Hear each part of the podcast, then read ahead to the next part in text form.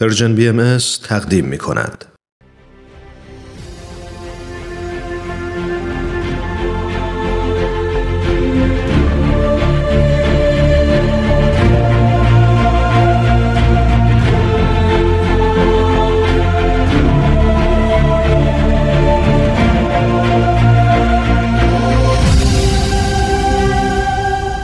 چشمه خورشید، نگاهی به آثار حضرت باب.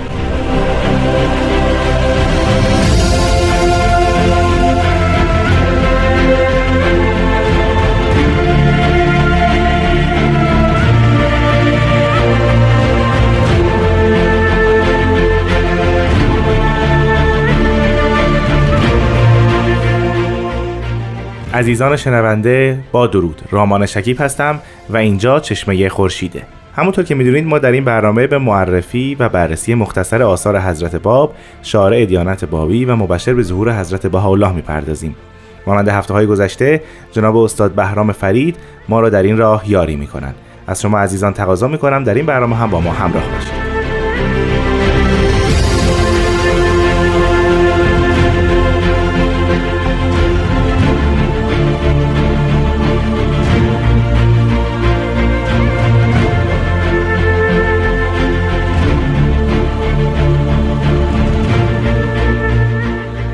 جناب فرید بسیار خوش اومدید. خیلی خوشحالم که دوباره این هفته هم شما رو زیارت میکنم. من هم خیلی مفتخرم که خدمت شما هستم و در محضر شنوندگان عزیز.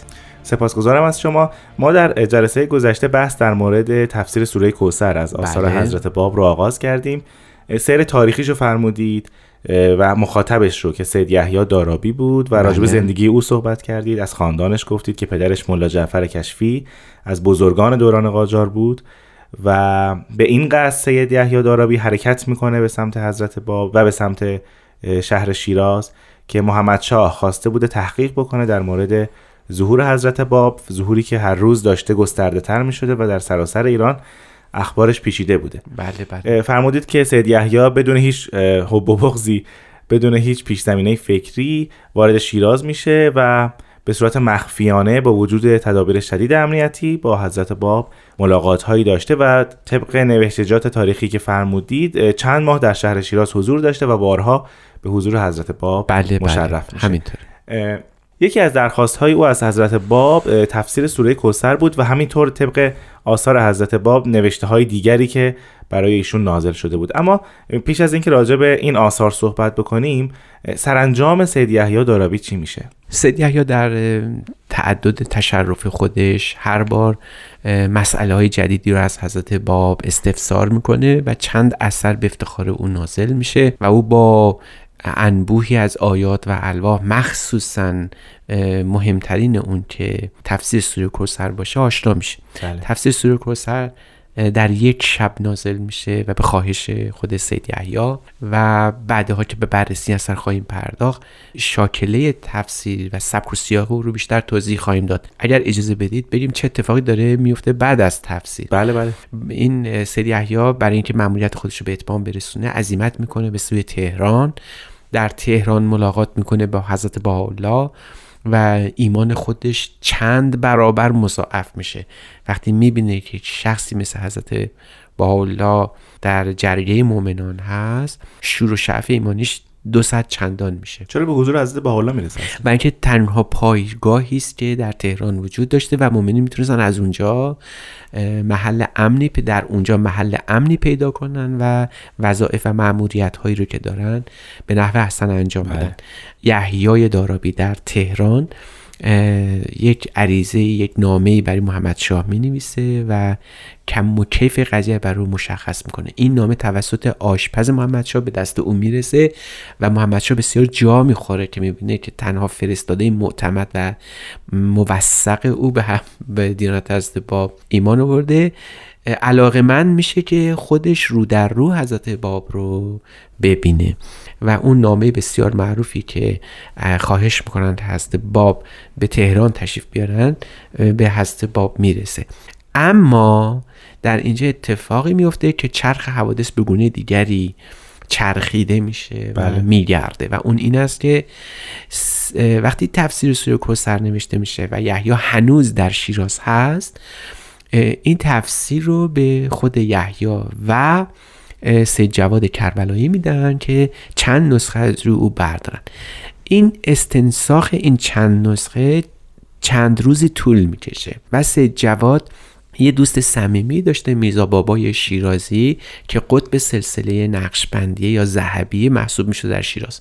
سید جواد برای این که بگه که باب چه اهمیتی داره و مقام او تا چه حده، یکی از نسخ تفسیر سوره کوثر رو به این شخص میده. این شخص با مطالعه تفسیر کوثر و علر خصوص اون بخشی که حضرت باب ادعای خودشون رو به صراحت بیان کردن و حل من مبارز طلبیدن در نزول آیات خطاب به علما، اون بخش چنان او رو منقلب میکنه که به همه علمای شیراز این رو نشون میده، در صورتی که امر اکید بوده که این تفسیر به مخاطبی داده بشه، به افرادی داده بشه که شایستگی یا این حزم و احتیاط رو داشته باشن. حضرت باب خواسته بودن فقط نسخه برداری بشه یا بین افراد پخش بشه، به افراد معتمد داده بشه، به مؤمنین اولیه داده بشه، ولی متاسفانه اینجا اون در واقع حوادث طوری رقم میخوره که در آشوب در شیراز آشوب به پا میشه و میبینن این آدمی که در حصر خانگی مثل که اصلا در حصر نبوده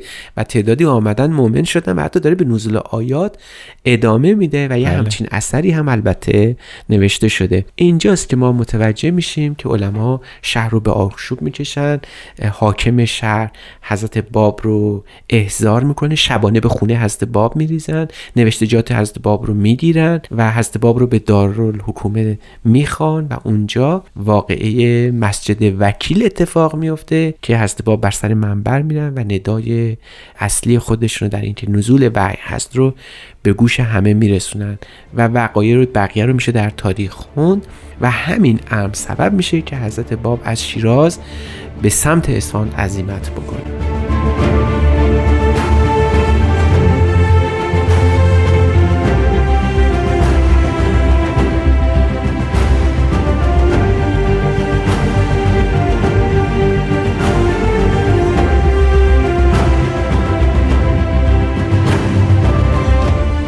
شنوندگان عزیز، به برنامه چشمه خورشید گوش میدید. جناب فرید، فرمودید به موازات نامه‌نگاری های سید یحیی به محمد شاه اتفاقاتی در شیراز میفته که زوزا میشه و و در آخر حضرت باب در مسجد وکیل اعلان ظهور خودشون رو میفرمایند. بله بله. میشه اینجوری استنتاج کرد که قصد حضرت باب در ابتدا این نبوده که در مسجد وکیل در اون زمان خاص بله و در اون بله. مکان خاص اعلان اعلان ظهور بفرماید. بر اثر اتفاقات و اشتباهات سهوی بعضی از افراد این این اتفاق رخ داده و حضرت باب این کارو کردن. بله، یعنی در واقع حضرت باب مایل بودن که امر ایشون به تدریج و با حزم و احتیاط آهسته آهسته پیش بره، ولی این اتفاق باعث شد که یک دفعه زمام امور از دست هم دولت و هم مؤمنین در بره و حوادث بعدی اتفاق بیفته که منجر شد به سجن بزرگ ماکو و چهریق برای حضرت باب.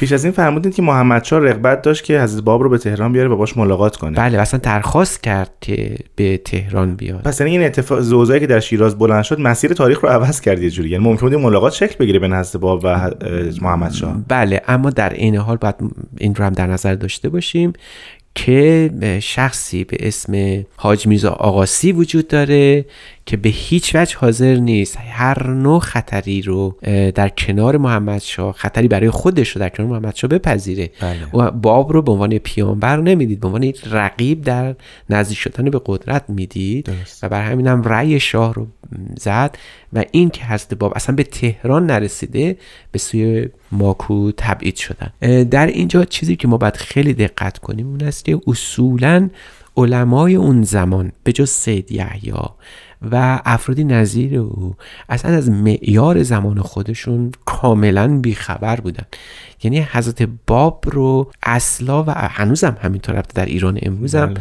ما که از راه دور داریم به قضیه نگاه میکنیم و ایران رو میبینیم متوجه میشیم هنوزم چندان میزان درستی در فهم فهم حرف حضرت باب اصلا ندارن و نداشتنم اون موقع. برای اینکه من این رو درست تعبیر کنم میتونم به گفته یکی از محققین ایرانی به اسم شفیعه کاتانی استناد بکنم که در سال هزار و صد و نود در یک کتابی ببینید چجوری تصویر میکنه، میگه این حرفای اوست. برای اینکه بهتر به وضع علمای دین در این عصر آشنا شویم، مجلس خاصی که برای رسیدگی به دعاوی سید علی محمد باب در حضور ناصرالدین شاه، البته قبل از اینکه به سلطنت برسه، تشکیل شده بود، نمونه بسیار خوبی است.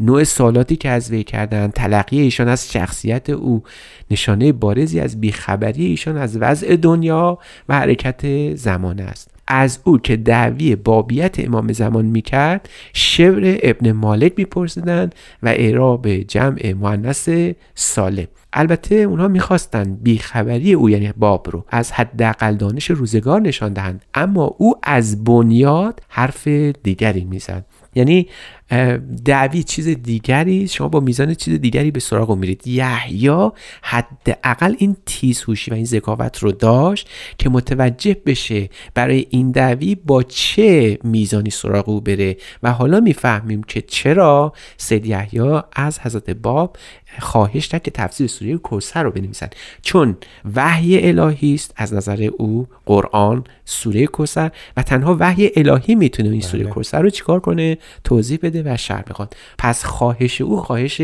بیماردی نبود، عین میزان بود. در تفسیر سوره کوثر اما با همین قضیه روبرو میشیم. حضرت باب در اول تفسیر به او اعلام میکنن که اینجا تو از صاحب دعوی دعوی پیامبری و نبوت خواهش کردین. پس اول باید بفهمی که آیات الهی چیه و من یک نزول آیات الهی رو برای تو اینجا به عنوان نمونه قرار میدم، بعد به خواهش تو میپردازم و میزان درست همون آیات الهی است. تنها حجت برای حقانیت ظهور هست باب از اولین اعلان ظهور خودشون تا آخرین لحظه شهادت جز نزول آیات و حجیت آیات و کتاب الهی هیچ چیز دیگری نبوده و هر گونه خواهشی در نزول چیزی شبیه آیات الهی مثل معجزات، کرامات بله. و این چیزا ابداً مقبول درگاه حضرت باب واقع نشد و هیچگاه هم ایشون به چنین معجزات و کراماتی استناد نفرمودن جز نزول آیات.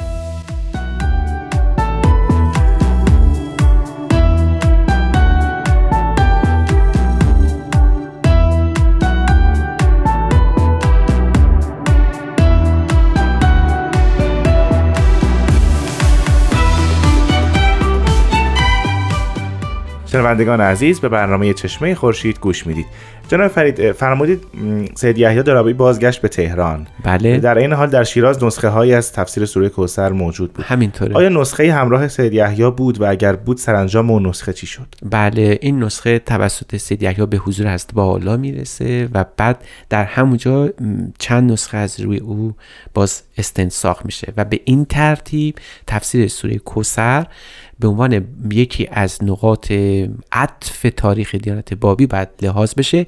ما این رو میتونیم در دو بخش ببینیم، این که هرگاه مومنی میخواسته بره و جزئی یا نمونه از آثار حضرت اعلی رو حضرت باب رو به دیگران نشان بده، به یکی از اینها رجوع میکرده، یا تفسیر قیوم الاسما بوده یا بیان فارسی که در بعداً ماکو نازل میشه. بله. یا قبل از اینکه هنوز به ماکو نرسیده باشیم البته تفسیر سوره کوثر. یک دوم این که در خلال آثار حضرت باب، چون که ما یه استنادی به یکی از اونها در دلائل و سبب کردیم، در بقیه آثار خودشون هم باز به تفسیر سوره کوثر ارجاع میدادن. اینقدر این تفسیر انقلاب در ایران به پا کرده بود که چند ماه بعد وقتی حضرت باب به اصفهان تشریف میبرن و در اون مجلس علما نشسته بودن، یکی از اونها که امام جمعه اصفهان باشه از حضرت باب تقاضا میکنه که ما اینقدر وصف تفسیر سوره کوثر رو شنیدیم که خواهش میکنم حالا روی تفسیر والعصر هم شما بله. یه تفسیر مشابه اون بنویسید که چنین هم میشه و اون تفسیر والعصر هم نوشته میشه. یعنی میخوام بگم که ذهنیت قالب مؤمنین در قبل از عزیمت هست با به ماکو که به ماکو تشریف ببرن این بوده که بعد از قیوم الاسما مهمترین اثر ایشون همون تفسیر سوره کوثر. چراش مهمه؟ حالا ما بررسی جزئیات این قضیه خواهیم پرداخت، که هم به لحاظ فنی بودن این است، هم به لحاظ کاربرد احادیث و هم اقامه حجت در دعوی حضرت باب بله. با استناد به احادیث اسلامی یکی از شاهکارهای حضرت باب محسوب میشه. یعنی میخوام بگم که این تفسیر سوره کوثر تبلیغی ترین اثر حضرت باب به لحاظ هم استدلال عقلی، هم نزول آیات و هم استدلال نقلی. یعنی بله. شما در این تفسیر وجوه متعالی متنابهی و متعددی از دعاوی حضرت باب رو مشاهده میکنید. در کنار این هم باید عرض کنم که از جهت بلاغی و هنرمندان بودن اثر هم این تفسیر خودش شاهکار، یک اثر هنری از حضرت باب محسوب میشه. فرمودین که انتشار نسخه های مختلف از تفسیر سوره کوثر در شیراز سبب شد که زوزایی بلند بشه و علما علیه حضرت باب اقدام کنن. در تهران چی؟ عکس العمل علما و افراد چی بود؟ همین نحو بوده. یعنی واقعا فهمیدن که بالاخره بعد در قبال این شخص بعد موقعی اتخاذ بکنن و مسلما علما موضع درستی رو انتخاب نکردن و سعی نکردن که به امر حضرت باب، به دین حضرت باب، به دعوی حضرت باب التفات چندانی بکنن و کمر در واقع معارضه و منازعه و مجادله با حضرت باب رو اونجا محکم بستن بله. و دیگه با دین حضرت باب کنار نیومدن به هیچ وجه و بلکه برعکس به مقابله هم برخواستن. اما یک نکته کوچولو هم راجع به اصلا خود شخصیت یحیی بعد از تفسیر سوره کوثر یه اشاره کوتاهی بکنیم. میدانیم که یحیی مرد وقور، فکور و یک عالم بسیار با تقوا و با وقاری بوده، اما بعد از تفسیر سوره کوثر و بقیه آثار حضرت باب اصلا دیوانه شد، به صورتی که حتی تو زندگی ظاهری او هم ما میدیدیم که دیگه اون یحیی همون یحیی سابق نیست. اصلا شخصیت شوریده حالی پیدا کرد و صبرش نبود فریاد بزنه تو کل دنیا که من به بزرگترین موهبت زندگی و حقیقت هستی دست پیدا کردم. و از اون به بعد هی دائما افرادی نظیر حضرت بهاءالله بله. سعی میکردن یه خود رو آروم کنن و آرومش کنن که یه خود دست برداره از این هیجان شدیدی که پیدا کرده بود. فی واقع هر کسی که تفسیر سوره کوثر رو میخونه به همین هیجان البته میرسه، چون که الان هم شما میبینید وقتی راجع به تفسیر سوره کوثر دارم صحبت میکنم گاهی اوقات به یاد این نزول آیات و فحوای کلمات حضرت باب وقتی میرسم خودم هم بله. تا حدودی شورت حالی پیدا میکنم. میخوام عرض کنم که تفسیر سوره کوثر فقط یک تفسیر خاص نیست، هم نقطه اصلی در نزول دعاوی حضرت باب محسوب میشه، هم مسبوق به سوابق سنت و احادیث، هم در عین حال حضرت باب اینجا دیگه پایان میدن مسئله بابیت رو. یعنی شما وقتی میگید که باب باب قائم آل محمده، اینجا دیگه باب باب قائم آل محمده شخصیت موهوم نیست که در پس پرده باشه، اینجا عیان میشه که این شخص حتی رو در رو برای تو داره آیات نازل میکنه. دعوی مظهریت کامله الهی است. جناب فرید، حالا که در مورد سید یحیی صحبت کردی، سرانجام زندگی او چه شد؟ من یادمه در سفرش به شیراز شمشیر سلطانی دستش بود و گفت اگر بر حق باشه با با همین شمشیر دفاع میکنم از دینو. بله سر... این کار رو کرد. هم زندگی او چه شد؟ بله او بلافاصله سراغ پدرش میره و پدر اعلان میکنه و پدر در واقع بلا تکلیف میمونه و در تاریخ معلوم نیست بالاخره پدر سید جعفر مومن شد یا نشد. اما میدونیم او چنان ایمانی داشت که شروع به تبلیغ میکنه در عرض دو سال بعد و بعد اون واقعه جانگداز و محزون و مدهش نیریز رخ میده که به مدت یک سال یک سال و نیم جبهه جنگی مقابل دشمنان تشکیل میشه. یحیی در همونجا حدود چند هفته قبل از شهادت حضرت باب شهید میشه و جالب بدونیم که سید یحیی در سال هزار و دویست و بیست و چهار به دنیا میاد و در سال هزار و دویست و شصت و شش هجری قمری وفات میکنه یا در شهید میشه. در واقع او در سن چهل و دو سالگی بله. شهید میشه و اگر این گونه باشه در سن سی و هشت سالگی یعنی عنفوان جوانی به دیانت حضرت باب ایمان میاره. خیلی از شما ممنونم جناب فرید. ما بحث در مورد تفسیر سوره کوثر رو در جلسه آینده ادامه خواهیم داد. در خدمت شما هستم. خیلی ممنون. شنوندگان عزیز، از شما بسیار سپاسگزارم که با ما همراه بودید. تا هفته آینده، خدا نگهدار.